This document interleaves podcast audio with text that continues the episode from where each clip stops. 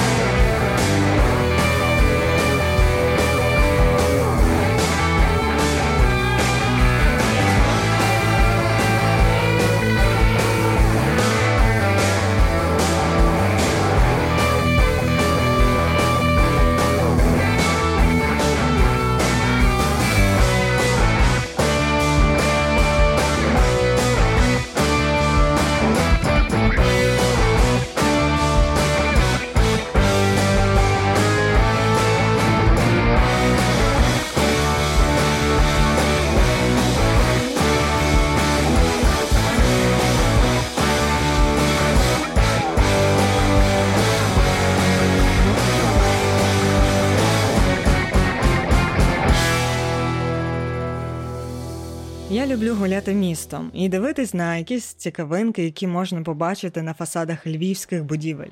В основному це оголена натура, грудасті жінки, мускульні чоловіки. Інколи цікаво знаходити не просто щось конкретне на будівлях, а самі будинки. І дивитися, як один стиль переплітається з іншим, бо архітектура заняття дороге. Поки знайдуть гроші, будівля, що почалась в історизмі, закінчилась у стилі сецесії.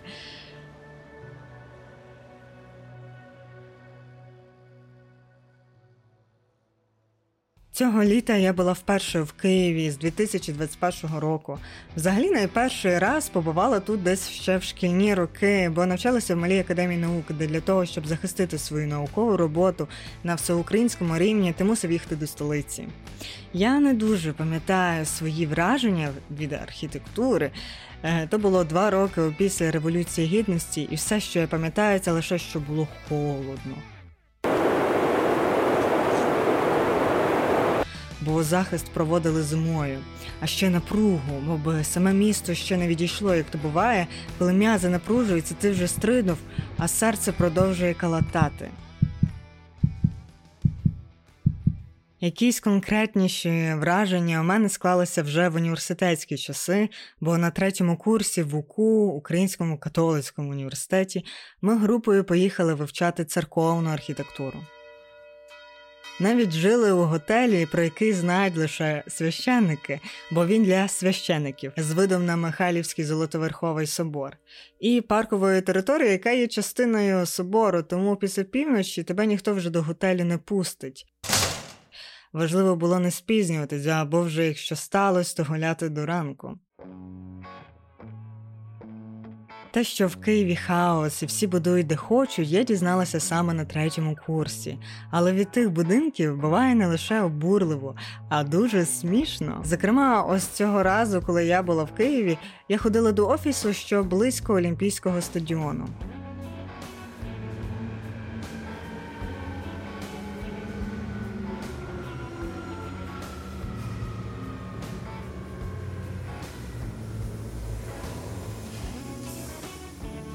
І от на тій площі біля стадіону відкривається такий архітектурний краєвид, цілий ряд широкої будівлі в стилі певне класицизму з яскраво зеленкуватим кольором фасаду.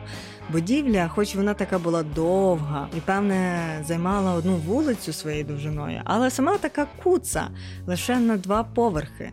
Будинок курдупель, просто як я зі своїм метр шістдесят росту. І от позаду цієї будівлі виростала струнка, суперсучасна, скляна будівля, певне, десь на 20 поверхів. Я дивлюсь на ці дві будівлі і просто згадую свого колишнього хлопця з його метром 93, з великими руками, з якими важко зімкнути долоні, моїми куцами, коротенькими пальцями, бо вони застрягали. І от тому ми ніколи не ходили, тримаючись за руки. Ні, ми ходили, а я долоною тримала за його три пальці.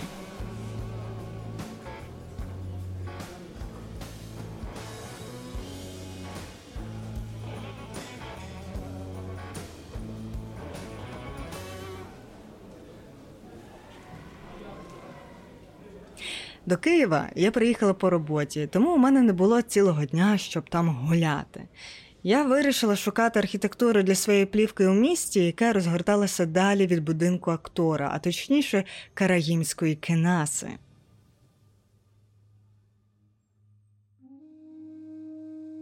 Заради неї я насправді до Києва і вирішила приїхати, хоч і не потрапила всередину. І от від Кенасія я далі рухалася до Подолу. Скажу вам, як львів'янка, я не дуже розумію, що таке Поділ.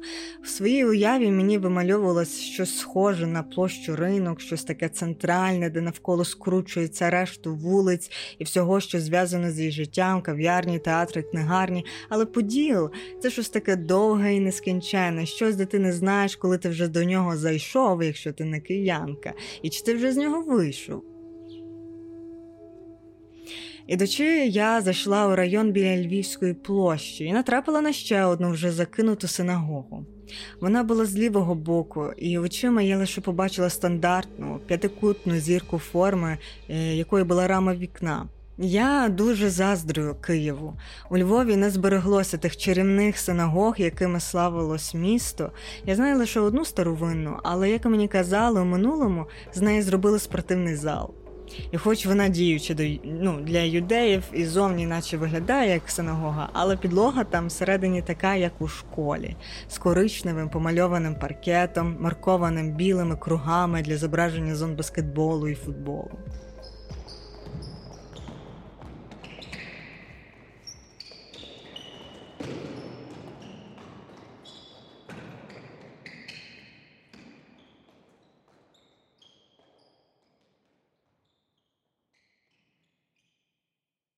Відійшовши від цієї синагоги, а вона така схована за деревами, не одразу побачиш, я рухалася далі і натрапила на будівлю ну дуже відому маршруті київських екскурсій. Це будинок барона.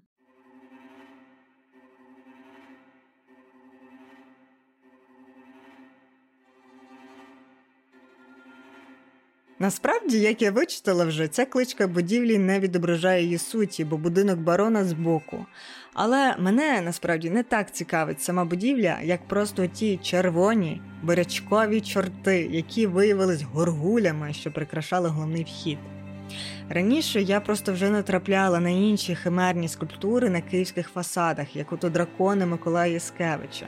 Мені дуже цікаво, чому в Києві ну так багато саме таких бісівських скульптур. У Львові з найдивнішого, що я пам'ятаю, це слони на фасаді будівлі Колестрийського парку. Хоча вони мені спершу виявились химерними, бо я гадала, що то перевернуті туші індичок. Я думаю, що тут є вплив Владислава Городецького і його відомої будівлі з химерами, з химерами і зовні і всередині, яку, як легенда екскурсоводів Києва кажуть, Городецький збудував через самогубство дочки. Історики ж заперечують, бо дочка його дуже довго прожила в щасливому шлюбі, чи не щасливому, але довго. Найлогічніша версія, е, яку знають продвинуті, що Гордецький насправді був ще, окрім знаним архітектором, ще знаним мисливцем і брав участь у київському відділі імператорського товариства правильного полювання, їздив на сафарі в Африку. У його біографічній книзі я навіть натрапила на його фото, де він стоїть поруч із застреленою жирафою, носорогом та левом.